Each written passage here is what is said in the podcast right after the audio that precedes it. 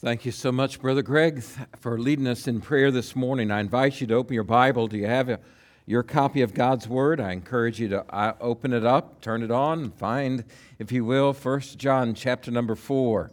1 John chapter number 4. We're in a series called Confident Faith that's walking through the book of 1 John together. 1 John reminds us that we have confidence in the Lord. Our faith, there's a confident faith that we have. And uh, today we want to look at chapter number four. We're talking about um, this great. Um, this great faith the Lord has given us and the confidence that we have in Christ Jesus. Now, in chapter number four, in uh, exactly beginning with verse number one, it is really an expansion of the thought or the idea that's found in chapter three, verse 24. For it says, The one who keeps his commands remains in him, and he in him. And the way we know that he remains in us is from the Spirit he has given us. And then he moves right to the next verse. Dear friends, do not believe every spirit, but test the spirits to see if they're from God, because many false prophets have gone out into the world. This is how you know the Spirit of God. Every spirit that confesses that Jesus Christ has come in the flesh is from God. But every spirit that does not confess Jesus is not from God. This is the spirit of the Antichrist, which you've heard is coming, even now is already in the world. You are from God, little children, and you have conquered them because the one who's in you is greater than the one who's in the world. And they are from the world. Therefore, what they say is from the world, and the world listens to them. But we are from God.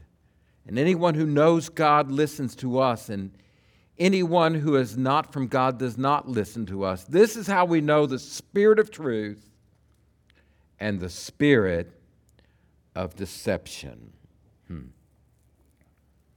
There is a spirit of truth and there is a spirit of deception that is operative in this world in which we live. So today, the message we're talking about is counterfeit faith or counterfeit religion. And so there's a lot of counterfeits in this world, there's a lot of fakes in this world. And uh, they want to dupe you, they want to trick you, and they want to lead you astray those who peddle in counterfeit money, they are trying to dupe you. They give you something that pretends to be something of value, but it's really worthless. Federal agents who are in the business of spotting counterfeit bills, you know what they do? They don't study just what counterfeit bills look like. They hold and touch and know what the real bill feels like until they're so familiar with it that any counterfeit is easily exposed. That's what we must do. Come to know the truth. And the truth resident, resident resides in us. And, and the truth guides us in our life. So let's look at what John has to say. First of all, he says, Dear friends, do not believe every spirit. You know what? I like to paraphrase this, and point number one do not believe what everybody's saying. Isn't that a good thing to understand? Listen, listen, don't believe what everybody's selling. Don't, you don't have to buy what they're selling. They don't have to believe what everybody else is saying. The word believe here is the same word as used in verse number 23 now, of chapter 3. Now, this is the command that we believe in the name of his Son, Jesus Christ. The mean belief means to trust in, rely upon.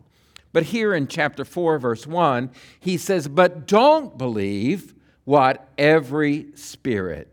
And what he uses the word spirit, Calvin says, suggests that we should uh, say the word prophet. Do not believe every prophet or every preacher.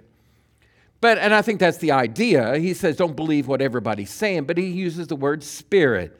That's because there are a lot of preachers and teachers and people that want to convince you that they're speaking for God to you. and for you to trust in them, rely upon them. He said, just don't believe what everybody's saying. A lot of people claim to have the Spirit, so called teachers and preachers. But really, their message is more aligned to the world. They're, we live in the age of sermonettes for Christianettes. We want pep talks. And most preaching in not in, in some churches the preaching resembles pep talks and self-help. And it's not much different than what you would read in some self-help books.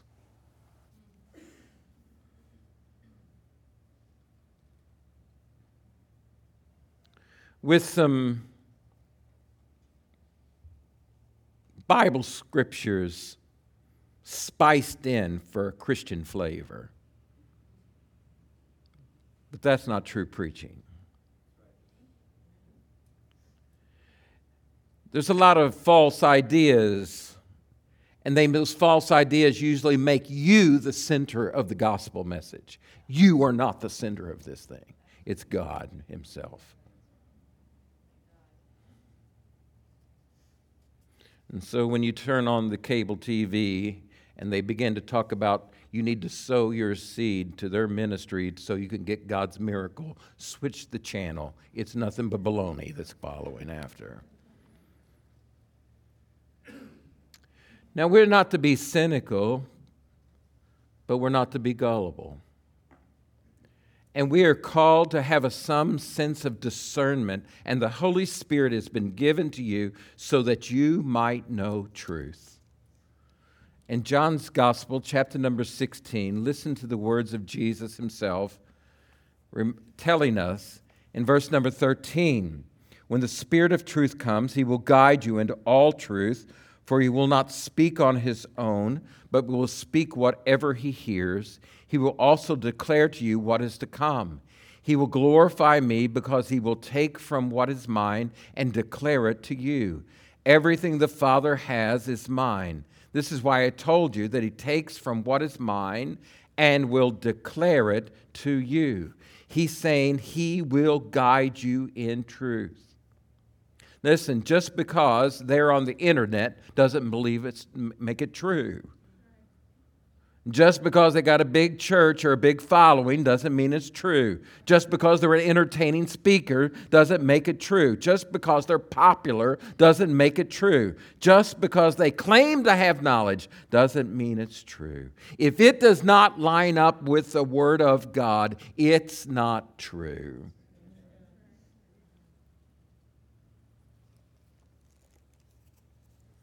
And some of this health, wealth, and prosperity baloney is that's exactly what it is.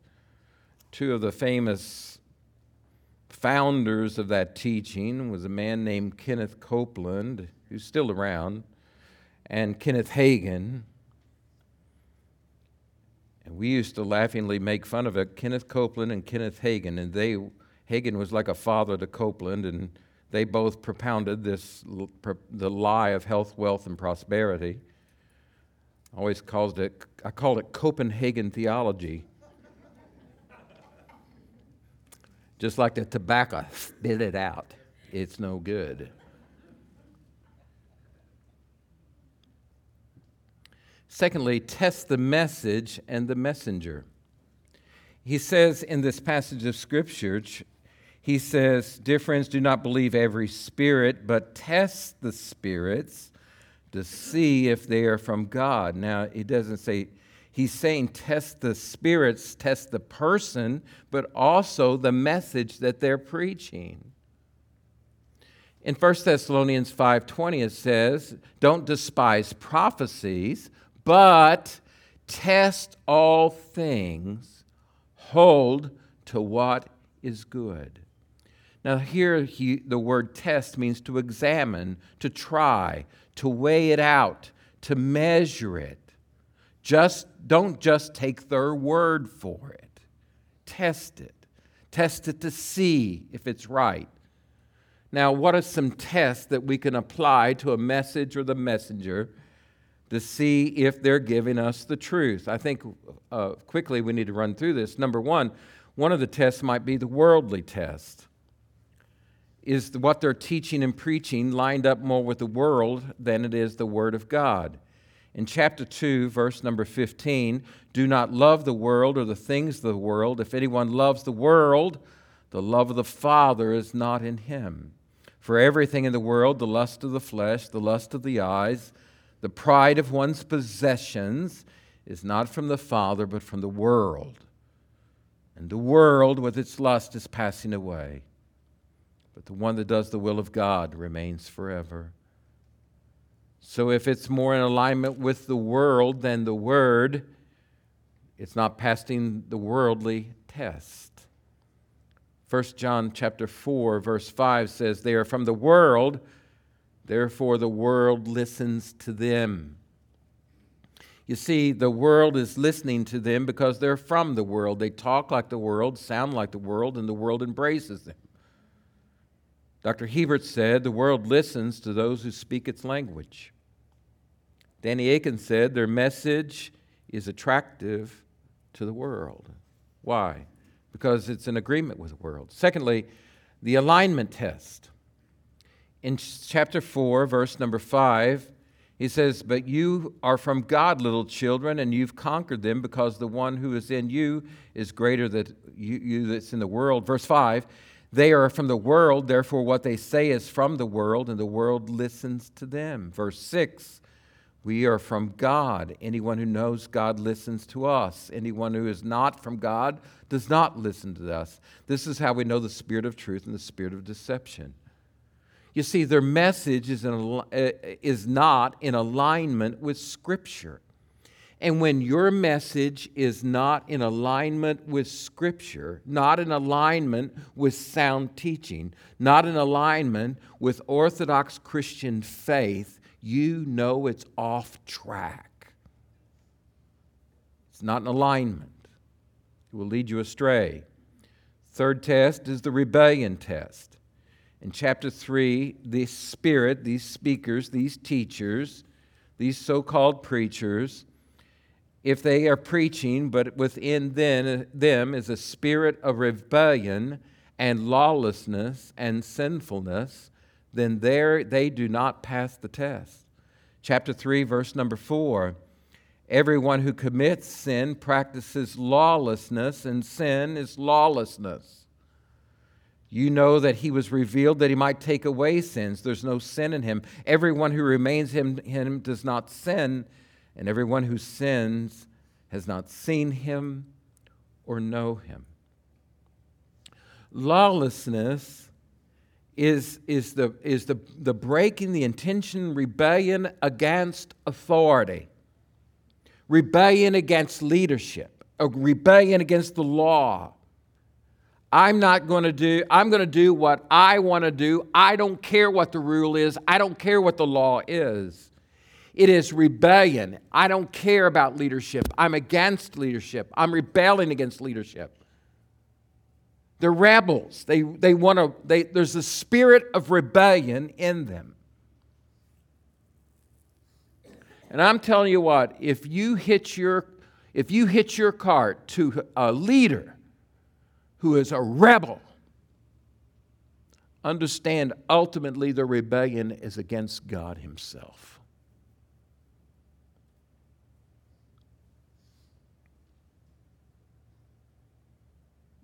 The Bible says rebellion is as witchcraft. It is evil. You show me a rebellion, a rebel, and I'll show you an ungodly man or woman. Number four test is a righteousness test. Chapter 3, verse 7. Little children, let no one deceive you. The one who does what is right is righteous, just as he is righteous. Verse 8. But the one who commits sin is of the devil, for the devil is sin from the beginning. Understand, he says, the Son of God was revealed for this purpose to destroy the works of the devil. You see, one of the things is if a person who's teaching or preaching, asking you to listen to them, are they living right? Are they acting right? Are they practicing righteousness in their life? Or are they living in a sinful lifestyle? Fifth test, the fellowship test, chapter 2, verse number 18. Chapter 2, verse number 18. Children, it's the last hours. You've heard that the Antichrist is coming. and Even now, many Antichrists have come. By this, we know it's the last hour. They went out from us, but they did not belong to us, for if they belonged to us, they would have remained with us.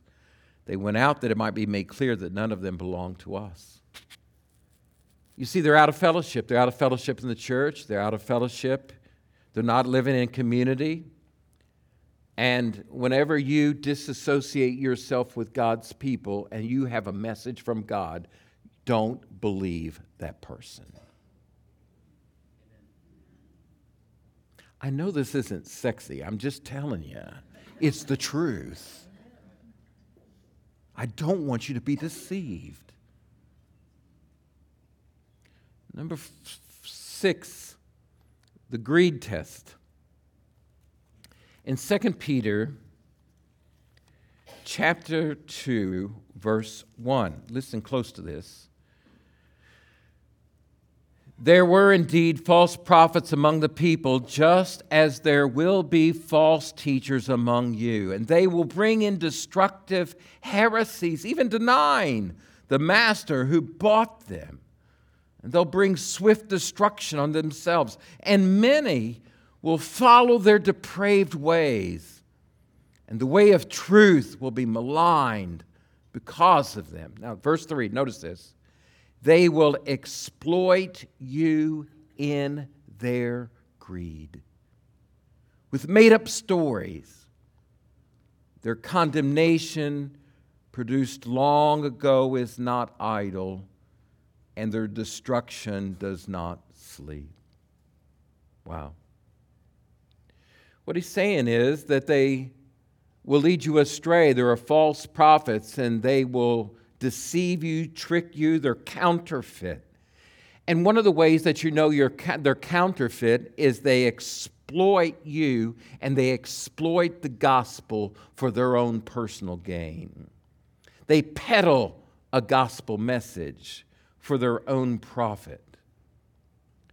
And so if you're watching TV and someone says, I've got the greatest news I want you to know in all the world. This news will liberate you. This, lo- this news will set you apart. This message, this teaching I have will be the greatest thing. It will help you incredibly. And for a one time gift of $75, I'll send it to you. Run. Do not buy what they're selling. Can you imagine the prophet can you imagine the Apostle Paul writing to the churches?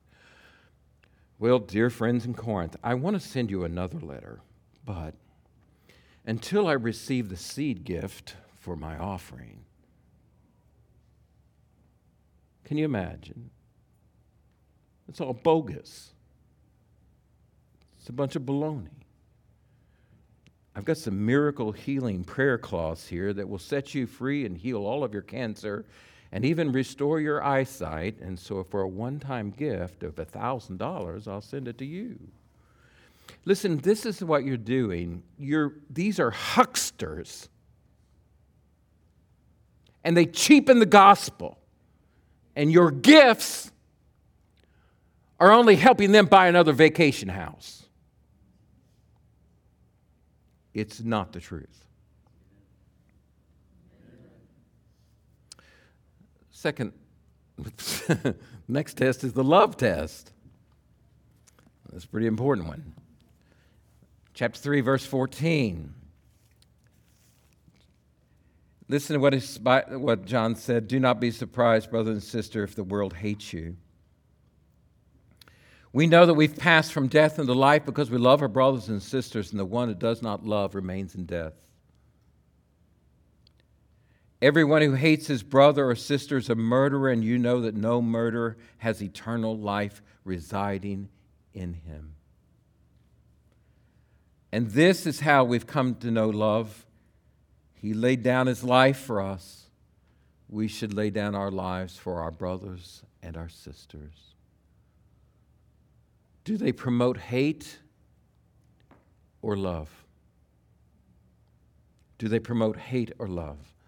But finally, uh, in this testing of the spirits, this is the most important test of all.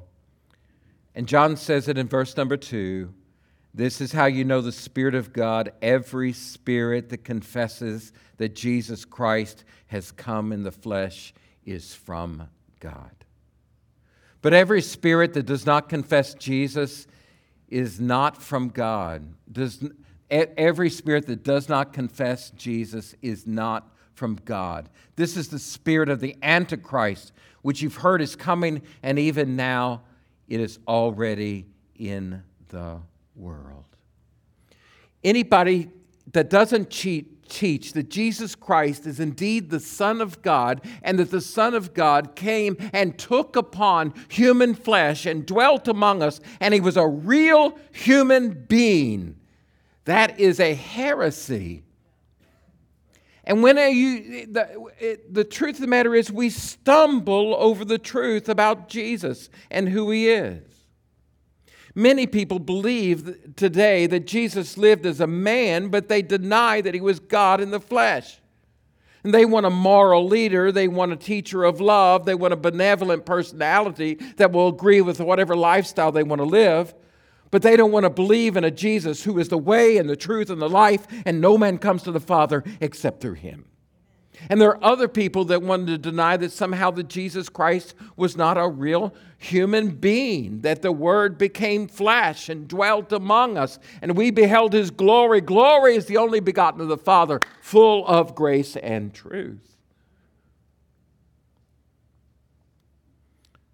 In the early church, there were these heresies, and they, because the stumbling was over who Jesus was. John Calvin says he's the stone on which all heretics stumble. It's true. And in Greek philosophy, in the early part of the centuries, they, uh, first century, they, they, they believed that the, in this Platonic philosophy that the spirit was all important, but you couldn't believe that the human and the divine could be in the same body because the body was a prison that, that holds the spirit and, and, and the whole desire is the escape from the body. This is Platonic philosophy. And when you wed Platonic philosophy with Christianity, it becomes heresy. Doceticism is doceticism is it means to seem, to appear. It's a false teaching that Jesus was a spirit and he appeared to be in a body, but he wasn't really in a body because the body is evil and matter is evil. But see, they misunderstand. Jesus came in the flesh, a real human being. And this this is where we trip up. So today I'm going to do something. I, I, I want to read one of the church fathers today from the early establishment of the church and what he has to say about Jesus and how it had an influence on a confession of faith that we, we believe, that, is a statement about who Jesus is.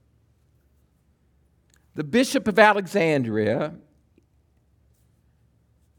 in the second and third century is Athanasius. And he helped, was credited with helping the church understand in the midst of heretical teaching, before we have the full canon of Scripture like we have today, of who Jesus really is in his humanity and what Jesus' death and crucifixion and what the resurrection of Jesus means for all of us.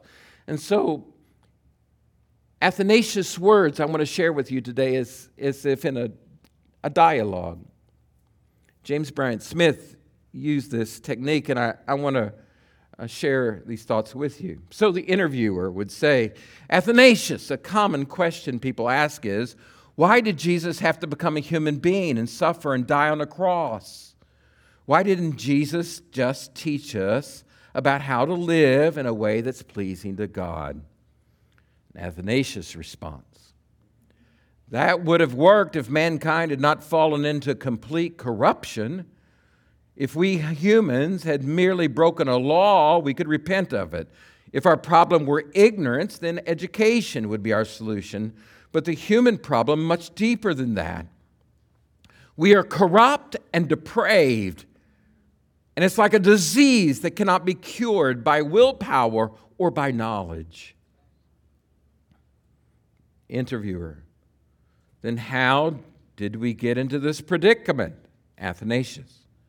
It's a long story, but I'll tell you as simply and briefly as possible. God created humans in his image, which means that they can reason and create and they can know God. And Adam and Eve were created in freedom for fellowship with God, yet they were given only one commandment with which to show their love and obedience to God. They could not eat of the tree of the knowledge of good and evil. This tree symbolized the desire to be God, for only God truly knows good and evil. And they were warned that of the tree of the knowledge of good and evil you shall not eat, for the day that you eat it, you will die. Well, they did eat this tree, and they died in a spiritual sense right away, cast from God's presence, no longer able to live in easy fellowship of Eden, and consequently, they began to die physically. Not only would they one day die physically, but they were now living in a state of corruption. Question three, but God could have just forgiven them, right? No. God could not go back on his commandment. But God could also not let his precious creation be destroyed. What then was God being good to do? That's the divine dilemma. Interviewer. But was there no way that humans could save themselves? Could God demand that they repent? Athanasius, no. Repentance could not change what they now were in their nature, which was corrupt. Even if they ceased from sinning, which they could not do, they would still be corrupt on the inside under the law of death. Question five. So, what is the solution to the problem? Athanasius, it's not what, it's rather who that was needed to solve the problem. Only the Word of God Himself, who was in the beginning, who made all things out of nothing, could solve the human problem. For this purpose, then, God, who is not limited by a physical body or under the power of sin, entered the world and He took to Himself a body, a human body, as our own. The interviewer, but why? Couldn't God have appeared in some other form? Why did he have to have a human body? Athanasius, Jesus took on a body like our own because human bodies were liable to the corruption of death. And he surrendered his body to death in place of all, and he offered it to the Father. Thus, he did out of sheer love for us, so that in his death all might live, and the law of death would be thereby dis- abolished. Thus, he would make death disappear as utterly as straw on a fire. The interviewer says, So he took on a body so he could die? Is that right? Yes. Corruption could not be removed other than through death. For this reason, therefore, God, Jesus assumed a body capable of death. It was by surrendering to death the body which he had taken as an offering and sacrifice free from every stain that he abolished death for his human brothers and sisters by offering of the equivalent. He fulfilled in death all that was required. You stress the words offering of the equivalent. I don't understand what you mean, Athanasius. Complete corruption. That's the state of human beings after the fall. Can only be reversed by the sacrifice of complete incorruption. Jesus was sinless what does that do for you and me? Jesus reverses the original fall by doing for us what we could not do for ourselves. By the sacrifices of own, his own body, Jesus did two, two things. He put an end to the law of death that barred our way, and He made a new beginning of life for us by the giving of the, us the hope of the resurrection. Jesus, you see, destroyed death forever.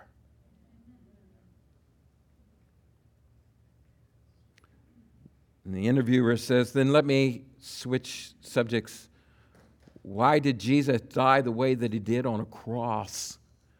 Couldn't he have died another way and still accomplished the goal? Athanasius said Jesus had to die in a very real, undeniable public death that everyone could see. If there's no witness to his death, no one would believe his resurrection. He would be regarded as a teller of tales.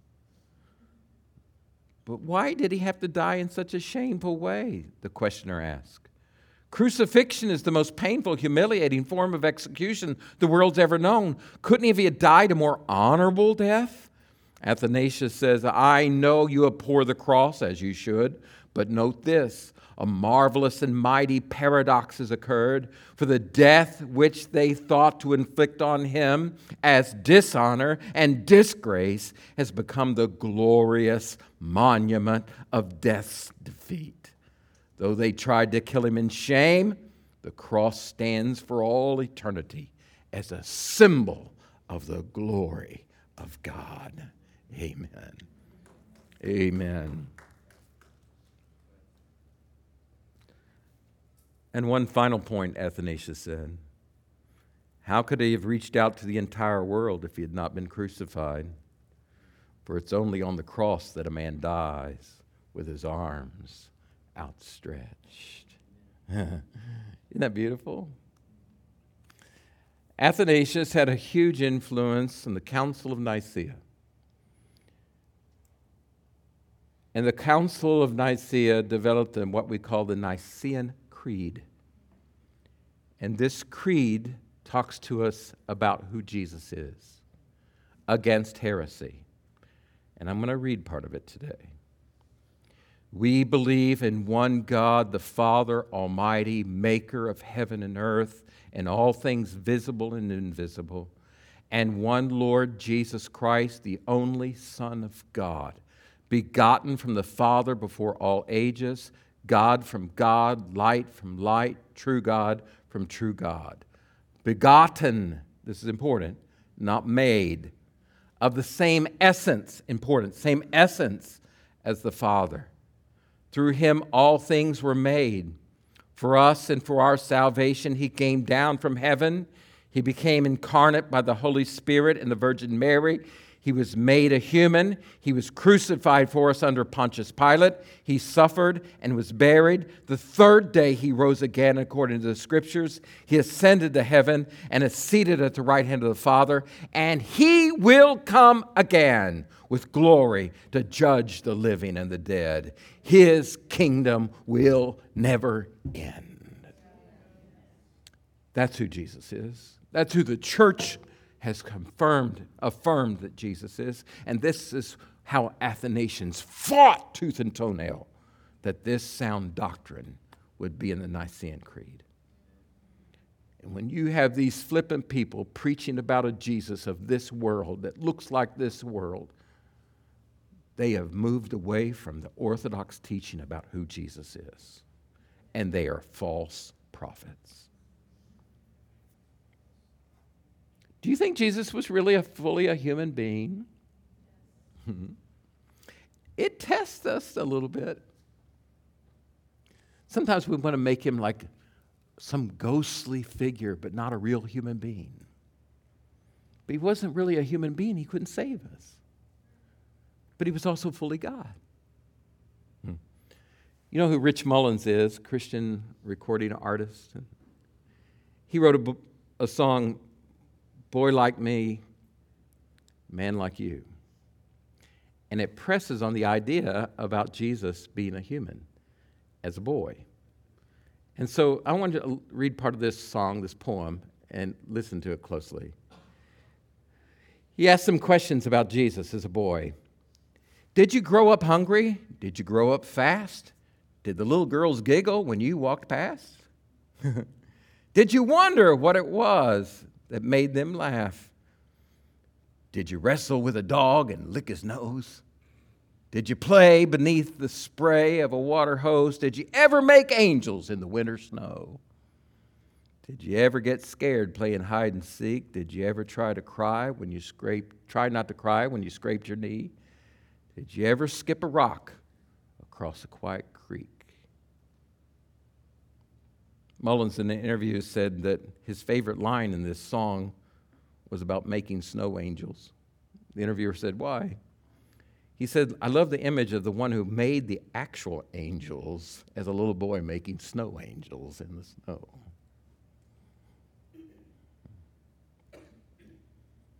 Jesus lived among us and he laughed and he cried and he felt pain and he used humor and he knew what it was like to have calluses on his hands and his feet. Jesus was a real man, but he was the Son of God. And God made him who knew no sin to become sin on our part, that we might become the righteousness of God in him. Isn't that awesome? Amen. Thirdly, in this passage of Scripture, John is reminding us don't believe every spirit, test the spirits. But he's reminding us also to be confident in who you are. Now, notice in what he says in verse number one, he says, Dear friends, he said, Dear beloved, dear loved ones. And then in verse number four, he says, You are from God, little children. Did you know you're a child of God? Tell your neighbor, You are a child of God. You are. You know what? You are a child of God. See what great love the Father has given to us that we should be called God's children, chapter 3, verse 1. And we are. The reason the world does not know us is it didn't know Him. Dear friends, we are God's children now. And what we will be has not yet been revealed. But we know that when He appears, we'll be like Him because we'll see Him as He is. you are a child of God. Number two, you are a believer in Jesus Christ. You are confessing that Jesus Christ came in the flesh. You're confessing that Jesus Christ came from God. You're confessing that Jesus is the Savior of the world, that Jesus died for your sins, that Jesus Christ is Lord. The truth of the matter is, if you confess with your mouth Jesus is Lord and believe in your heart God raised him from the dead, you shall be saved. Whoever calls on the name of the Lord shall be saved. I have confidence because I am a child of God. As many as received him, to them he gave the right to become the children of God, even to those who believe in his name. And I am a confessor and a believer in who Jesus Christ is as my Savior and Redeemer. That gives me boldness and confidence. But not only that, I'm an overcomer. Notice in verse number four, the second part of it, because the one who's in you is greater than the one who is in the world. You've conquered them, these false prophets and false ideas, because greater is he that's in you than he that is in the world. In chapter number 2, verse number 14, listen to what the scripture says. It says, I've written to you, children, because you have come to know the Father. I've written to you, fathers, because you've come to know the one from the beginning. I've written to you, young men, because you're strong. God's word remains in you, and you have conquered the evil one. My friends, you are not a victim, you are a conqueror. Tell your neighbor you're a conqueror. It's time for us to get over this that I'm, well, I'm just a poor sinner. I'm just a poor sinner saved by grace. I can't help but live a sinful life. No, you are a conquering Christ Jesus, and you are a saint of God. Live like the person He's called you and made you to be. Amen. I'm a child of the King and an overcomer. John Calvin said, We can no more be conquered than God Himself, who has armed us with His own power to the end of the earth. Amen. Be of good cheer, Jesus said. I have overcome the world. Finally, you are a follower of the truth. In verse number six, the spirit of truth and the spirit of deception are evident. The one who does not listen, we are from God. Anyone who, uh, who knows God listens to us, and anyone who's not from God does not listen to this, us. This is how we know the spirit of truth and the spirit of deception. The one who's from God listens to us. He listens to God's words.